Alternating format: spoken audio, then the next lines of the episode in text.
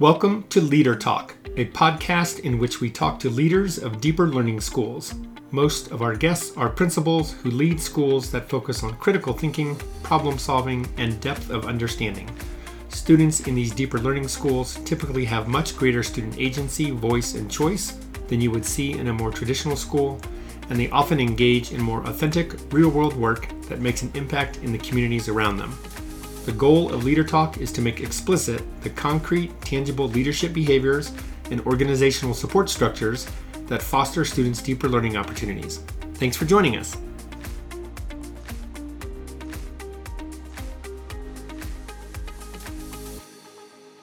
Uh, greetings, Leader Talk listeners. My name is Scott McLeod. I'm professor of educational leadership at the University of Colorado, Denver, and also the founding director of CASTLE, C A S T L E, the only university center in the United States focused on leadership, deeper learning, technology, and innovation.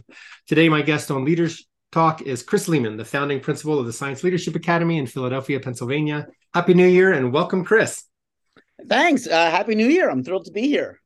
Uh, thank you. Um, Chris, you and I have known each other a long time. We even edited a book together back in the day. For those folks who aren't familiar with your work, maybe you could introduce yourself a little bit and also tell us about Science Leadership Academy and its learning model. Sure, absolutely. So I'm Chris Lehmann. I'm the founding principal of the Science Leadership Academy School in Philadelphia in the Center City campus. And I am the CEO of SLA Schools. There's now three SLA schools, SLA Center City, which is the school I'm currently sitting in and the school I run day to day.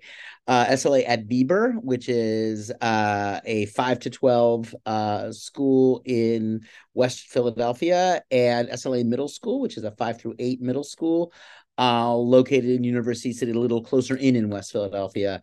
Um, we all three schools are part of the school district of Philadelphia. We are public schools, uh, and everything we do is based on an inquiry-driven, project-based, caring approach to education, where all of the learning is focused on our core values of inquiry. What are the big questions we can ask? Research, how do we find answers to those questions?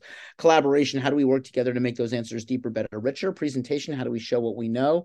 And reflection, how do we step back and learn from what we've done? That's the sort of iterative process by which we uh, view learning and how we sort of structure our learning every day at all three schools. Nice. Chris, you want to tell us a little bit about your students and the families that you serve? Sure. Uh, we are uh, public school in Philadelphia, or three public schools in Philadelphia. We serve an incredibly diverse cross section of Philadelphia. So, um, at uh, to speak specifically, the school that I know the demographics best at is SLA Center City, which is my school, and we are uh, roughly 35% African American, roughly 35% white. Uh, about 14% Hispanic, about 12% Asian, and then uh, multiracial with the last, what is that, like seven or so percent of our uh, population. Um, about 50, I just saw those stats for this year's class. About 54% of our kids uh, are uh, classified as economically disadvantaged by using the, the Title One standards. Uh, for Philadelphia, that makes us a middle class school. For everywhere else in the world, that does not. Um, so we serve a wildly diverse group of learners. Um, they are diverse geographically. We represent every zip code in Philadelphia. They're diverse racially. They're diverse socioeconomically. And there's a lot of intentionality that has to go in to really ensure that what you are doing um, is creating a thoughtful, uh, caring, and uh, sort of fully immersive community that celebrates its diversity. Nice, thanks. Um, Chris, SLA's been around a while. You're now branched out to these other two schools. Um, can you help people get a sense of what happens there? Like, what are some cool things that your students do? What kind of, what are some example projects that sort of illustrate the power of your school model? Sure. So currently, you know, for example, something that's going on right now that's actually coming to a close this week is uh, the documentary projects happening in our 11th grade history classes where kids are making documentaries about um, uh, current issues that uh, affect them. And so they've come together on a bunch of different topics. They've been sort of um, crowdsourced within the classes to allow them to sort of pool resources but then kids can take that you know these these are big issues that kids can take in different directions. Sorry about that. We're in a school so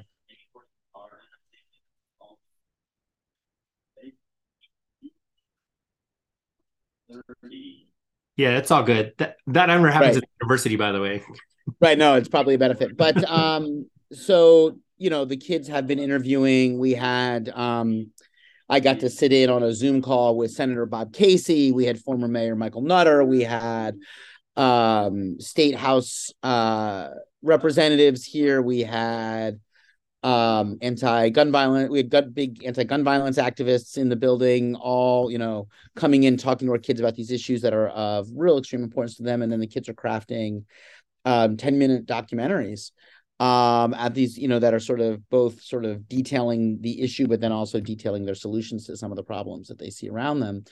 Um, just an amazing, amazing project that allows kids to see, and these are all getting published um, on C by the C-SPAN by the C by C-SPAN, so the kids are able to sort of care about something deeply in their world come up with solutions but then also see themselves as participating in a much larger conversation than just sort of the four walls of our school.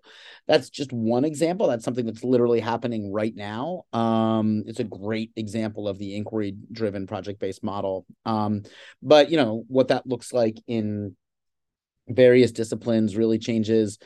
You know, in a science classroom, that means not just sort of doing the sort of like paint by numbers lab, but actually doing actual uh labs that can have different results where you're designing you know you're designing the labs or it means going out and doing citizen science.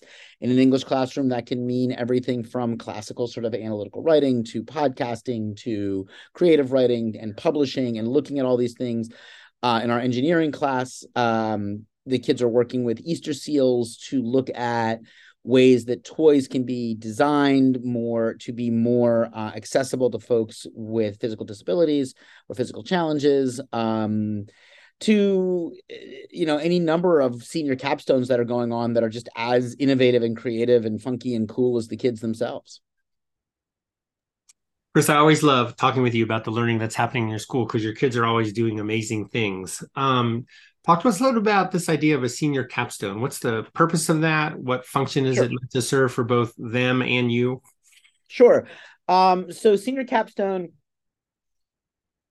is a year-long inquiry project uh, where you know instead of you know like over the course of the four years, you know the those five core values that I mentioned are always in the context of a subject area class, right? Be it you know, an English class, a philosophy class, an art class, or a science class, what have you.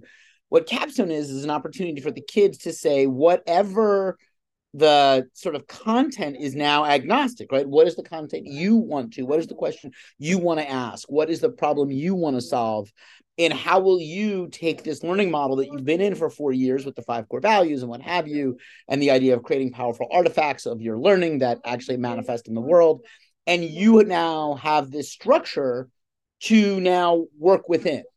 But the content, the product, you know, all of the, the process, all of that is defined by the students. The process is co-design, right? There's some benchmarks along the way to make sure that kids, you know, have um, you know, the opportunity to like not get lost in that because you know, a year to like go do a thing, see you in June, right? That's being mean to children. And first rule, don't be mean to children.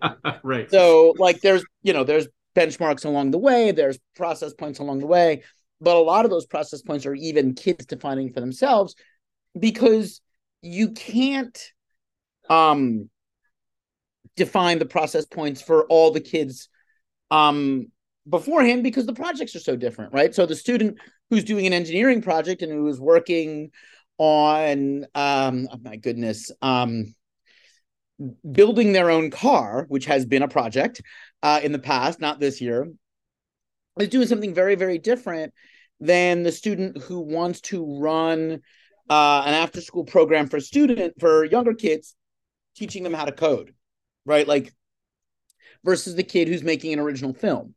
So many of these sort of even these process points along the way are process points that then force the students or push the students to define for themselves what their process will look like right? And that's you know and like i said the projects are as varied as the kids themselves. This year uh, actually we have coming up in two weeks we also have um, an incredible partnership with Braskem who's a multinational uh, engineering and petrochemical firm but based here in philadelphia and they donate $10000 a year towards um, to sla for kids to have the funding they need to to do some of these projects. And so um, we have pitch night coming up in two weeks where kids have been working on their proposals all the kids' proposals are due at the end of the first semester, and then second semester is sort of actualizing the project.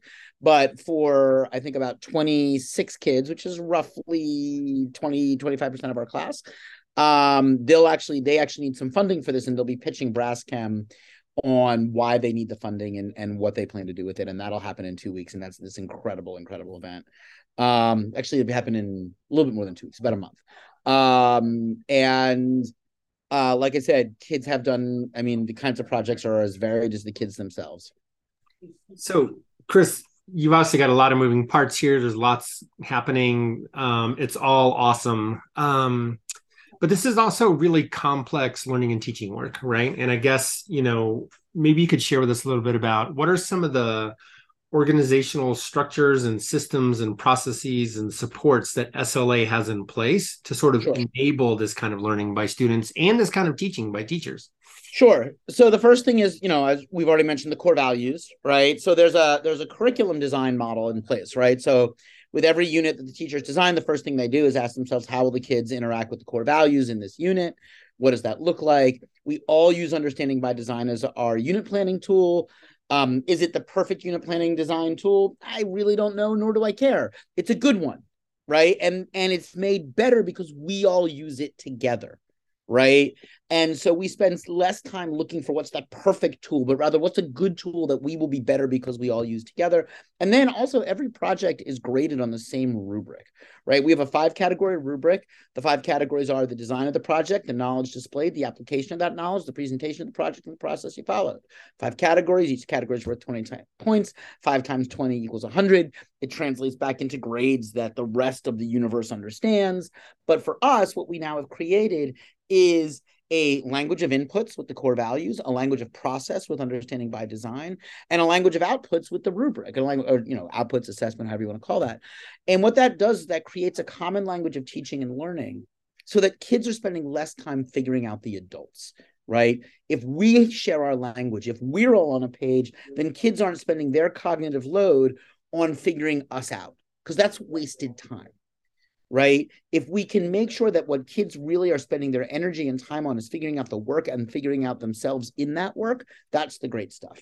So that's an example of a system and structure. Others are we do what we call streaming. So all of our kids take English, history, and science as a cohort uh, for 9th, 10th, and 11th grade. 12th grade, we get into like more of college style electives. So it's not quite it. We break the streams.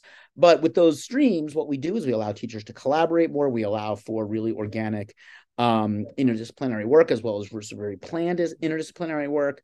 Um, we also use grade-wide themes and essential questions to create through lines. So that way classes are seen as lenses, not silos. So that way in ninth grade, we're always coming back to this idea of identity. In 10th grade, we're always coming back to this idea of systems. In 11th grade, we're always coming back to this idea of change, right? And then 12th grade, because of the capstones, we're always coming back to this idea of creation. What can we create? Um, what that does is when you are viewing African American history, for example, through an identity lens, regardless of whether or not you are African American.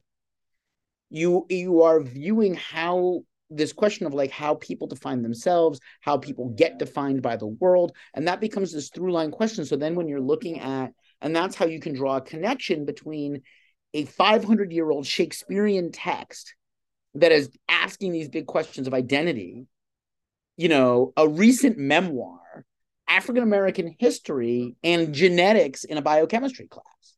Because now you've got these through line questions that, again, allow kids to connect to the dots both organically and through some planned work on the part of the teachers. Um, and that's really, really powerful. So that's another system and structure that allows us to create this kind of really um, intentional atmosphere for learning. Chris, that's fantastic. Thank you. You know, I think there's this misperception around deeper learning schools that they're just kind of like anarchic, chaotic, free for all spaces where kids and teachers just do whatever, right? And and and and, and, and when in actuality, I think we find over again that there are very intentional, purposeful, explicit structures that enable this different kind of learning to happen. Yeah, that's right. Um, it's very interesting actually in that um, you know, we're actually just uh, looking because you know in most schools there's you can be a very good teacher by walking in your door teaching your classes you know closing the door behind you teaching your classes and walking out. And you might be collegial with the people you teach with but you don't have many reasons to be collaborative right? At schools like SLA and we are far from alone in this there's a lot more interconnectivity and there's a lot more interdependency. And it requires because teachers are also both teachers and advisors, and we all are advisors to the to our colleague to the kids our colleagues teach colleagues teach and what have you. Um, there's a lot more interdependency and making sure stuff gets done where everybody's kind of hitting their marks is much more necessary and you know, we've always had this challenge of like keep it simple, stupid, but also that there's a complexity to this work that can you can fall behind on as a teacher and just be like, oh, where's that document? Where's this thing? I know we've got, you know, like we've got rules around like how many projects a kid can do in a week so that way we don't kill the children. But if you forget where all that stuff lives, it can be so like one is we've got a really robust like online document system where like people can get hands on what they need in a hurry. But we've never had a great system for making sure everybody remembered when they had to do everything. So we're actually playing around with Asana right now. In fact, I've got to run a PD on it in an hour. Um, just to let people play with it and say like is this something worth spending 2000 bucks a year on if it means we'll all be better colleagues for one another right? Like um and it's funny because when we initially kind of put it in front of some people people were like please do not give us one more tool right? And i was like no no no i get that. I'm a big fan of of not too many tools. But then i was like how are we keeping track of i was like where do we want to spend our energy? Do we want to spend it on the front end learning this thing or do we want to spend it on the back end feeling crappy that we forgot to do something and notice i use we because i am chief forgetter right? Like and um you know so that is the kind of thing where people were like oh yeah no, that's a good point. So like so we're to pl- kick the tires on that and see like are we at a place where we want to bring in another tool to help us do this stuff? Got it. So chris you talked a lot about the structures and processes that are in place to help enable you know students and teachers what are the things that you do personally as a leader to sort of make this learning and teaching happen? Different from the systems right? Like what are the things that you're doing on a day-to-day basis as an admin? Uh running around like a chicken with my head cut off? No. Um i mean i think one of the things i do is i try to keep the world at bay right? Like there's a lot in the world today of education and with larger systems and what have you of like we are living in a compliance era and we are living more and more and more in a surveillance era. And those are creeping things that should scare all educators. And what thoughtful principals do right now is keep is know what's important know what's not important and clear the deck for students and teachers so that way they're spending their time on what matters and not spending their time on what doesn't. And that's getting harder and harder and harder to do right? We've learned, I would say the the scariest thing about the pandemic, other than like, you know, worldwide pandemic, is the lessons people learned about how they can use technology to better track people. And I don't think that's a good thing. I think people have the right to get, get lost from time to time. Um, but I also think that it allows for a level of surveillance tech in schools that is scary for teachers and students. So I think a lot of what I do right now is keep the world at bay and kind of spread my arms and, and have the broadest shoulders in the building. Um, the other thing I would say that I spend a lot of time doing is helping people navigate relationships. Um, we ask teachers to navigate 120 relationships a day. They're not going to do all of them well. Um, that's why our, an advisory program becomes so incredibly important. But sometimes it's important for me to step in and do that.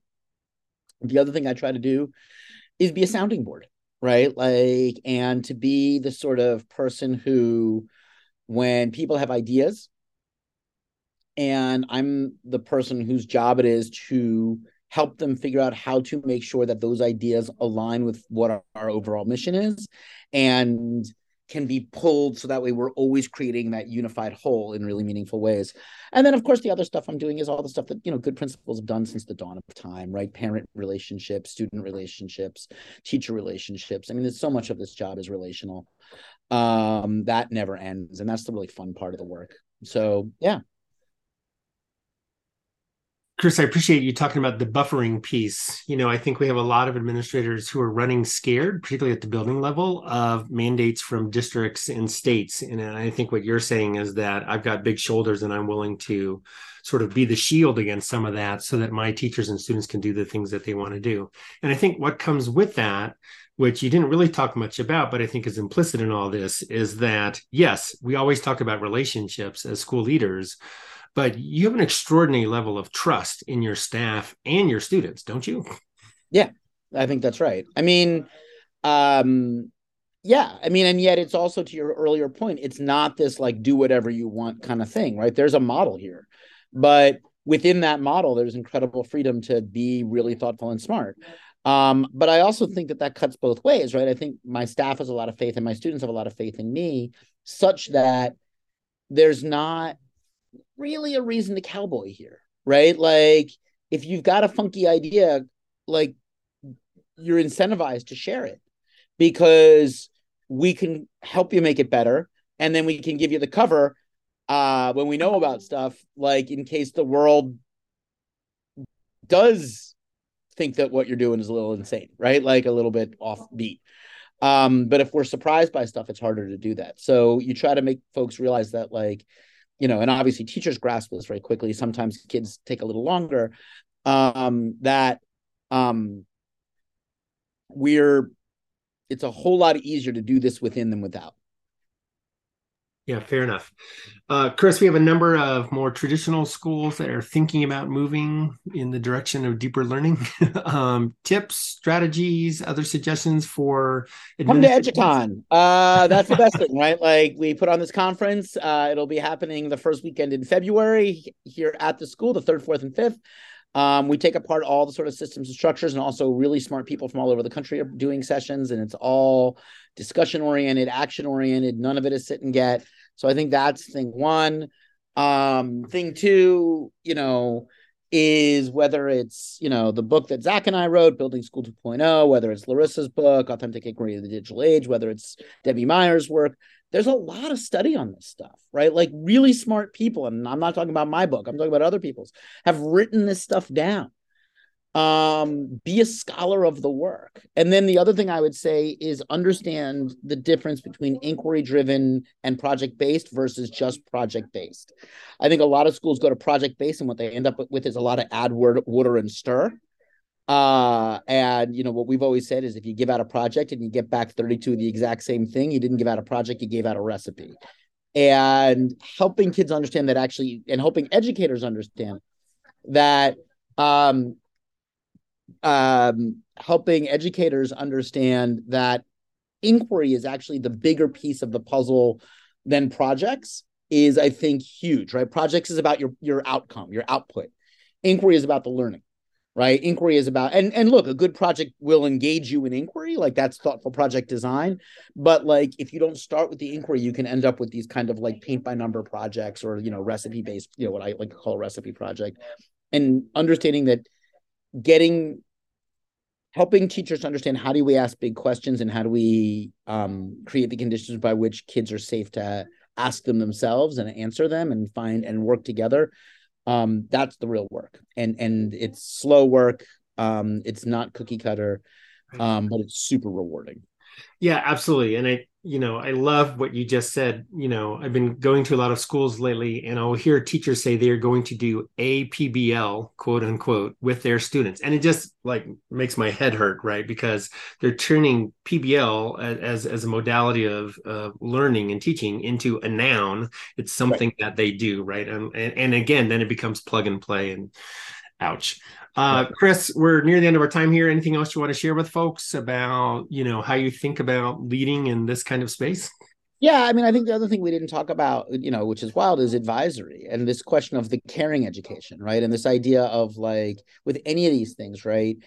Like if you can't show me in your schedule where your values live, then you're then you don't actually have those hold those values right so we believe in the idea of a caring education the idea that we teach students before subjects and the sort of living manifestation with that is our four year advisory program, which is one teacher, 20 kids. They meet together twice a week for 45 minutes for all four years.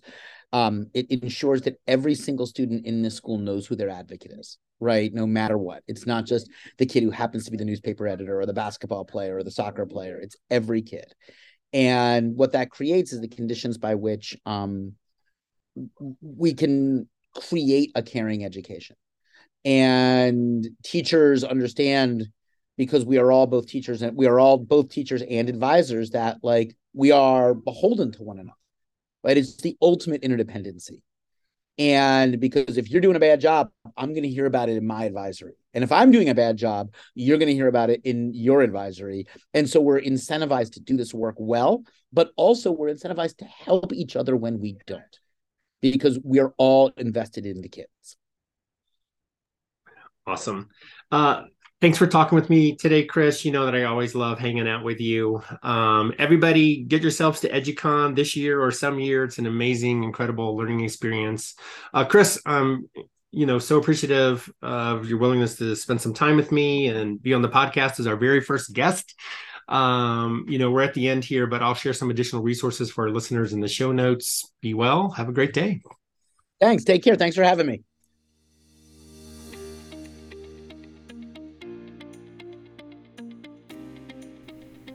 Thank you for listening to this episode of Leader Talk.